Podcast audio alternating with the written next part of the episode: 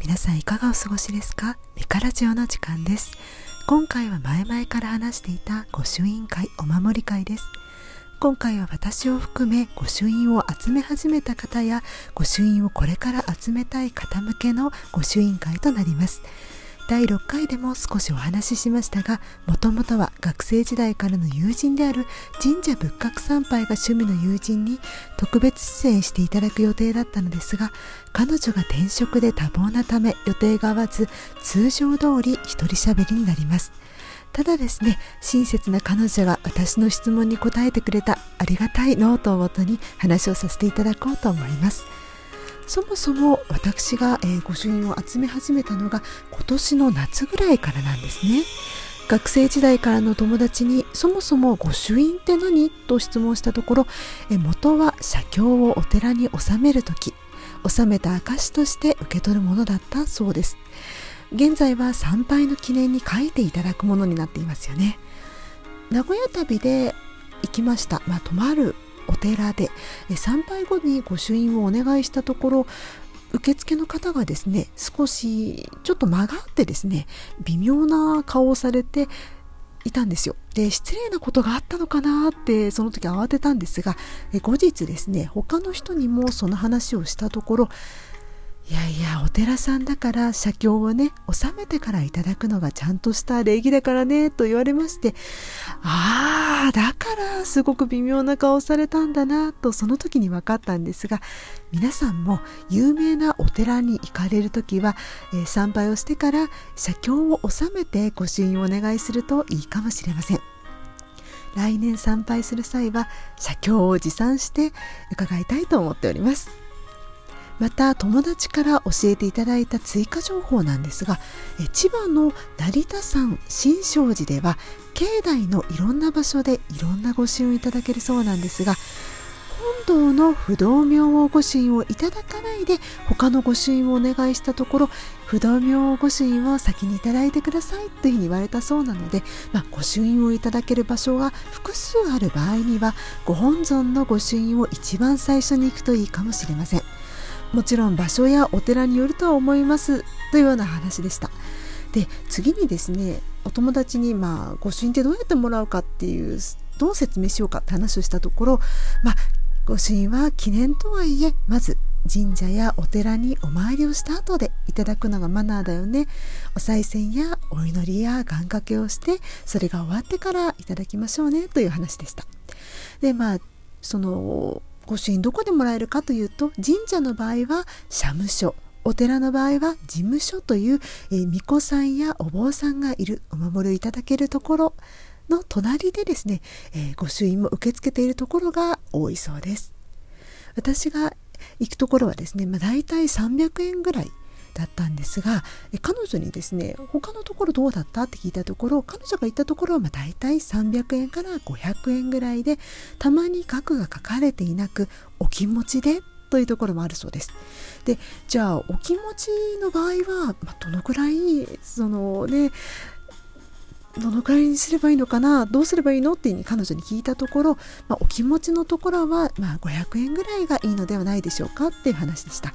で彼女がですね以前そういうところで小銭がちょっと手持ちがなかったので千円札をお渡ししたらですね多すぎるというような微妙な反応をされてしまったそうなので受け取ってはいただけたようなんですが小銭を多めに用意するといいですよとのことでした。また最初にですね夏に御朱印集めて始めたというふうに彼女に言ったところ、まあ、彼女からですね、まあ、御朱印を書いてもらいたいページを開いて渡すのがマナーですよというのを教えていただいたのでもしこれから御朱印ですね集め始める方はぜひそういったですねところも気をつけてみるとよろしいかもしれません。でやはりですねスタンプラリーではないので御朱印だけを目的に神社仏閣参拝はちょっと違うのではと言っていました。で参拝のマナーについても聞いたところ参拝の流れは鳥居や門をくぐるとき軽く一礼。参道の橋を歩く。真ん中は歩かない。神社は手水屋でひしゃくを使って手を洗って口をゆすぐ。よく書いてありますよね。左手を洗って右手を洗って左手に水を受けて口をゆすいで左手に水をかける。それからお賽銭と願掛けや感謝をして御朱印やお守りやおみくじをいただいてあのお受けしてですね授けていただきまして帰る時も鳥居や門をくぐったら振り返って軽く一礼という順番になりますという話でした。でですね、これを彼女と一緒に厄払いをしにですね、明治神宮に参拝に行ったんですね。その時にこうするのよというふうに彼女が説明してくださって、あ、なるほど、そうなのか。もう今までですね真ん中歩いてしまっていたりとかしたのでもう恥ずかしいなと思いながらですねあの彼女に教えてもらった通り、まあ、橋を歩いてですね、まあ、手水屋で手をですねあの洗ってからですねあの願掛けをしたりとかしました。でその際にですね他にも神社とお寺参拝マナーがあるというふうに聞きましたまず神社ですがどこか出血している時は行ってはいけないそうです、まあ、女性は毎月来るあの期間はま避けた方がいいということでした。また身内の方がですね亡くなった後3ヶ月は避けた方がいいとも言われているようです。死につながるものというのは神社の神様は辛いらしいという話でして、まあ、彼女が読んでいらっしゃる、まあ、神社仏学の、まあ、研究の方がですねそう言っているようです、えー、何らかしら出血中、まあ、神社がある山にお友達とハイキングに行くですとか、まあ、神社での結婚式に参列するなど、まどうしても、ま行かなきゃいけない用事の場合はですね心の中でこれこれこういう事情で来ておりますというようなですねあの心の中で神様に、まあ、一言謝るというと、まあ、神様は我慢していらっしゃるそうなので、まあ、そういった方のことをするのもいいかもしれませんという話でした。でお寺なんですが、えお寺の場合はですね出血中や喪中でもま大丈夫だそうで、まあ、手術の成功を願うならお寺の方がいいらしいです、まあ、血が出る手術中も守っていただけるそうです。神社やお寺でそこにいる動物に出会うのは歓迎されてる証だっていうのもその時に教えてくれたんですね明治神宮の時に。でこの話を聞いてですねああそうなんだというふうに思っていたんですが、まあ、第2回の放送で言ったかもしれないんですけど名古屋の厚田神宮で鶏に出会えたんですねでその時にそのお友達から教えてもらった歓迎されてるっていうような話を思い出してわあ嬉しいなこんな有名なねすごい素敵なまあねあの厚田神宮でそんなことになるなんてと思ってですねすごく嬉しかった思い出があります。ぜひですねあのこれから参拝される方はですねそういったところも見ていただくとよりですねあの楽しくなるかもしれませんね。で続いておすすめの御朱印について友達に聞いたところえ神社やお寺オリジナルのそこでしか買えない御朱印帳を出しているところもあるそうです、まあ、出していないところも多いようなんですがそういったところもあるよという話でした。で、えー、神社やお寺でお受けした御朱印帳だけに特別な御朱印を書いてくださるところもあるそうです。例えば東京原宿の東郷神社はですねオリジナルのキティちゃんの御朱印帳があります。またそれとは別に東郷神社と書かれている紺の御朱印帳もあるそうです。このキティちゃんの御朱印帳買って御朱印をお願いするとキティちゃん仕様の可愛い御朱印がいただけるそうです。リボンのスタンプを押していただいたりだとかするそうですよ。で一方ですね紺の御朱印帳の方ですとキティちゃんの御朱印をいただけないそうなのでご注意くださいという話でした。あと彼女ですねいろいろ行かれていて岩手の中尊寺金色堂というところでは金のお堂が室内にあって配管料をまあ支払って中に入ったところで金色堂オリジナル御朱印帳と御朱印がいただけるそうです。御朱印帳は紺に金の刺繍でものすごくかっこいいそうですよ。でここで買った御朱印帳に御朱印をお願いすると2ページ見開きの特別な御朱印がいただけるようです、まあ、普通はですね皆さんもご存知の方も多いかと思うんですが1ページなんですけどそうではなく見開きの2ページになるそうです。あとはですね創建何百周年ですとか節目の年にも特別な御朱印が出ることもあるそうです。え去年なんですが和歌山県の熊野本宮大社ご創建2050周年御朱印は青い紙に金の文字だったそうです。すごいですね。2050周年って。すごい歴史長いですよね。で、彼女が言うには、ご創建がカエサルの時代だそうです。いやー、すごい。で、こういったですね、オリジナル御朱印帳や特別な御朱印は、神社やお寺の公式サイトに情報がありますから、参拝前にチェックするといいですよっていう話でした。でですね、私も当番組が勝手に応援している映画、ロシアオ平戦記を最初に見に行ったのが、ユジク阿佐ヶ谷さんという映画館なんですが、その阿佐ヶ谷には、えー、有名な神社、阿佐ヶ谷神明宮という神社がございまして、ここからは私のターンになるんですが、すごく、えー、神社、雰囲気がいいんですね。また全国で唯一八難よけをしてくださるそうなんです。いろんな役を払っていただけるようでして、新年にですね通常は地元の神社に参拝される方も多いとは思いますが私の別のお友達がですねもともと地元じゃないんだけど、まあ、親戚揃っていつも東京大神宮に行っているという子がいるので私また年明けですねえ実は伊治川佐賀さんでロシア平戦記3回目に感激に行ってこようと思っているのでえー、その際にですね阿佐ヶ谷神明宮参拝もいいかなと考えているところです。でこの阿佐ヶ谷神明宮では大和重ねという刺繍入りの御朱印がありまして季節時期ごとに刺繍が違うようです。どの時期に刺繍入りの御朱印が出るかは公式のホームページで確認していただきたいのですが、えー大和重ねの画像をですね確認したところ令和2年1月1日金の刺繍で小槌浮き出の小槌ですねまた宝船あの七福神だとか、まあ、宝物を積み込んだ船ですね、まあ、そういった刺繍入りの御朱印がいただけるようです。まあ、この御朱印刺繍入りのですね御朱印というのは、まあ、大変人気があるので早めに参拝をされてから御朱印をお願いすることをお勧めします。また缶結びというレースを編んだブレスレット型のお守りもあるんですよ。ですごくですねそのレースが繊細レース的なお守りなんですね。で来年参拝する時はお守りを授かりたいと思っています。にこちらもですね人気があると思うのですぐなくなってしまうかもしれませんが令和2年1月1日0時に金の小槌の缶結びを授かることもできるようです。またが阿佐ヶ谷神明宮の境内には能楽殿神社神社の境内にある場合は能楽堂とは言わないようなんですが、まあ、こちらでですねベイビーメタルさんの「右狐」のミュージックビデオは撮影された場所でもあるようで雰囲気がいいですし境内に入れば、まあ、外からこの能楽殿見ることができますのでそちらも楽しめるのではないでしょうか。私が大プッシュしているロシアオ平戦記がユジク阿佐ヶ谷さんで1月11日以降も延長が決定されました。参拝されてからユジク阿佐ヶ谷さんでロシアオ平戦記を鑑賞するのはいかがでしょうか。続いて御朱印の保管場所をですね友達に聞いたところ、まあ、御朱印は神仏を表す文字が書かれていたりするので存在に扱ってはいけません。神仏の分身みたいなものという説明をしている神社があったというふうに教えてもらいました。私は、えーまあ、御朱印を買ってですね、えーえー、巾着もあのに入れてですね保管を高いところに置いて保管をしているんですが、えー、彼女はですね御朱印を買った時に入っていた箱に入れてタンスの上に浜屋や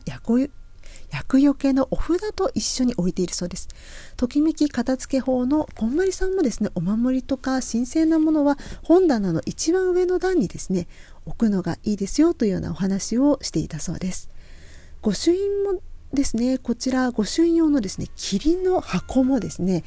アマゾンとかで売っているそうなので湿気や虫に強くてとてもいいらしいので霧の箱もいいですよというお話でした。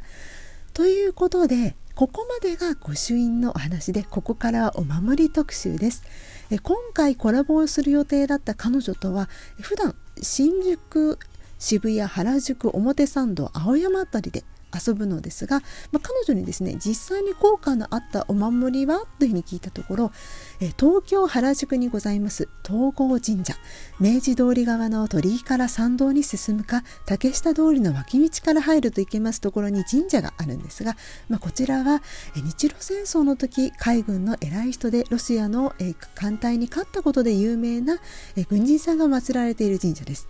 で彼女はですね何回か東郷神社に参拝して祈願したようですが、まあ、本人が努力をしている上で何かに打ち勝って結果を出したいというようなねお願いを叶えてもらいやすいということで、まあ、東郷さんがま努力家だったそうで彼女曰く努力する人が好きなのかなと思ったそうです。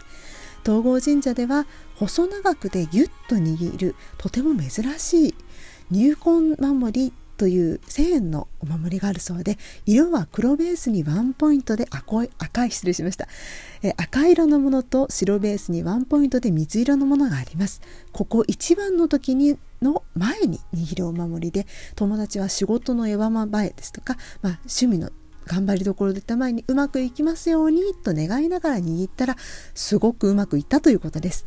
あと強運お守りというこちらも1000円の特別なお守りもいただけるそうですがこちらに関しては日にち限定で毎月1日5月28日5月30日12月22日しかお受けできません。東郷さんの強運にちなんだお守りだそうです。お守りが入っている袋が半透明の質のいい紙トレーシングペーパーに入っているそうです。東郷神社は海上自衛官や海上保安官漁師さんなど海の仕事をする方またアズールレーンやカンコレファンミリタリーファンなども参拝するみたいです。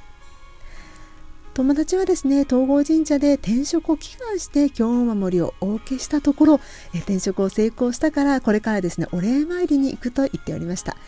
で私がですね彼女と明治神宮に参拝した時、まあ、同じ日だったかというのをちょっと忘れちゃったんですが、えー、東郷神社にもですね行ったことがなかったので彼女に連れて行ってもらったんですね。で参拝をした時にですね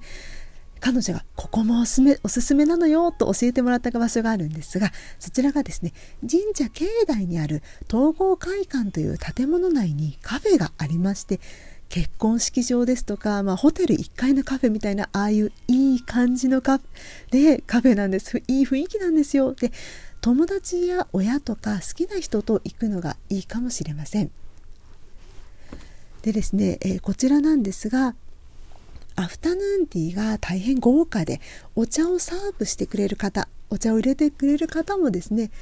大変ですね。上手なんですね。でまた穴場というか混んではいるけれどカフェなら利用できるかなという程よい混み具合といいますか、まあ、あの行ったことはご存知かと思うんです行った方はですねご存知かと思うんですが、まあ、原宿ですとか表参道とかあそこら辺ってカフェが、まあね、混んでいて入れないっていうことも多いじゃないですか、まあ、普通のカフェより、ま、お金がかかるかもしれませんが雰囲気がいいですのでおすすめです。また私知らなかったんですけど、まあ、彼女から聞いたところこの和風のアフタヌーンティーでマツコの知らない世界でも紹介されて話題になっていたようです。で彼女が調べてくださってアフタヌーンティーは予約制で1月の土日はもうすでに埋まっているようなんですが平日はまだ空きがあるそうですよ。ぜひあの予約のですねあの公式のホームページで確認してみてください。でカフェ利用ならまあ予約しないで行ってもあの大丈夫なことが多いという話でした。でそして、えー、東京飯田橋の東京大神宮。天照大神や、えー、伊勢神宮の神様を祀っているようで日本で初めて神前式の結婚式が行われた。よく東京で縁結びといえばここって紹介される神社でこちらでは恋人やパートナーだけでなく仕事のご縁にもご利益があるそうです。私ねまだ東京大神宮行ったことないから行きたいんですよね。来年ここそは参拝したいです。こちらでは縁結びすずらん守りという800円の布製のすずらんのお守りが有名で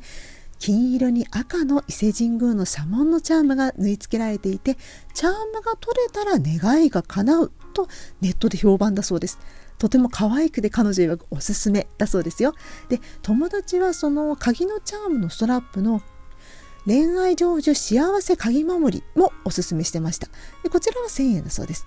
こちらも社紋に鍵をつけたみたいなデザインで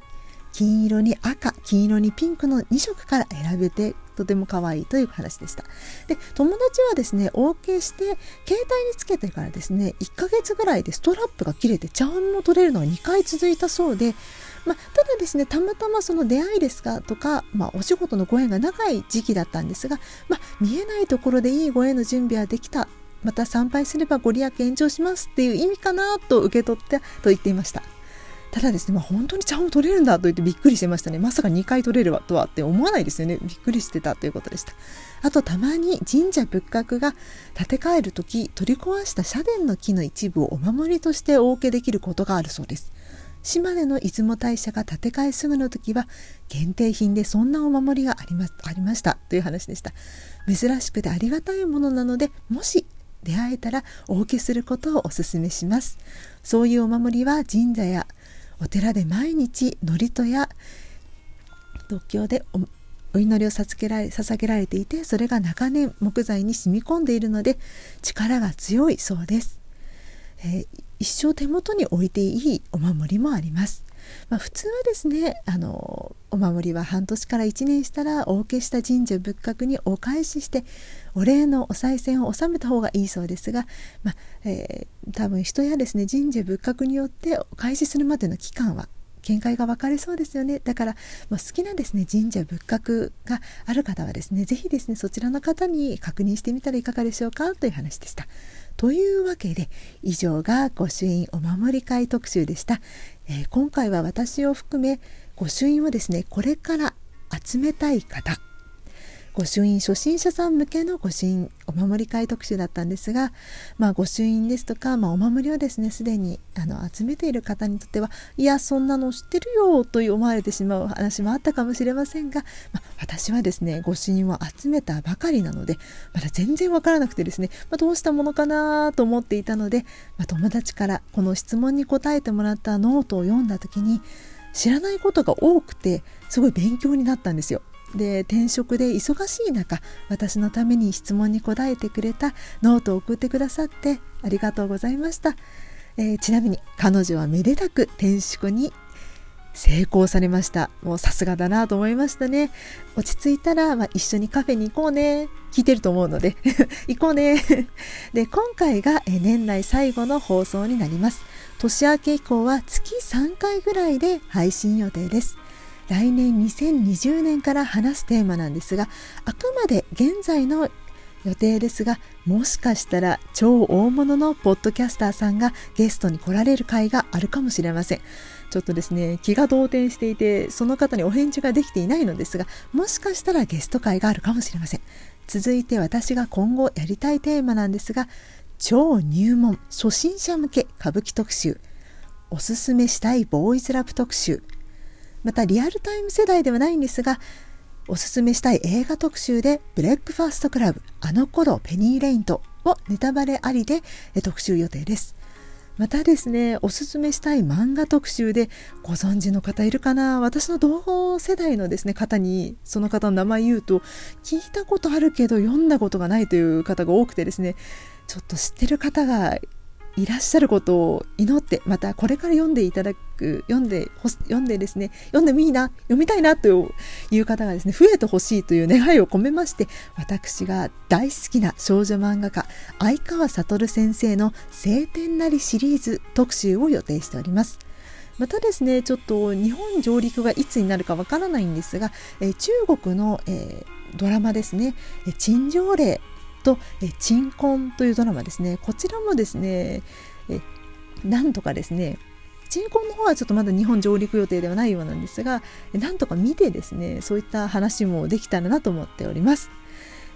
それでは年内最後の放送ということで皆さんにお礼をさせていただけたらと思います。ミカラジオ。この番組は10月末から配信を開始しておりまして多くの方にありがたいことに聞いていただけて Apple Podcast のレジャーカテゴリーに15位ですとかランクインすることができました。本当に本当にありがとうございました。当初一人でも聞いていただけたらどれほど嬉しいだろうかと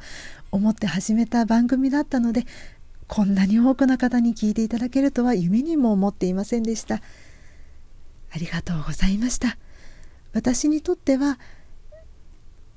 思いがけない嬉しいですね。一年になりましたが皆さんはどんな一年でしたか？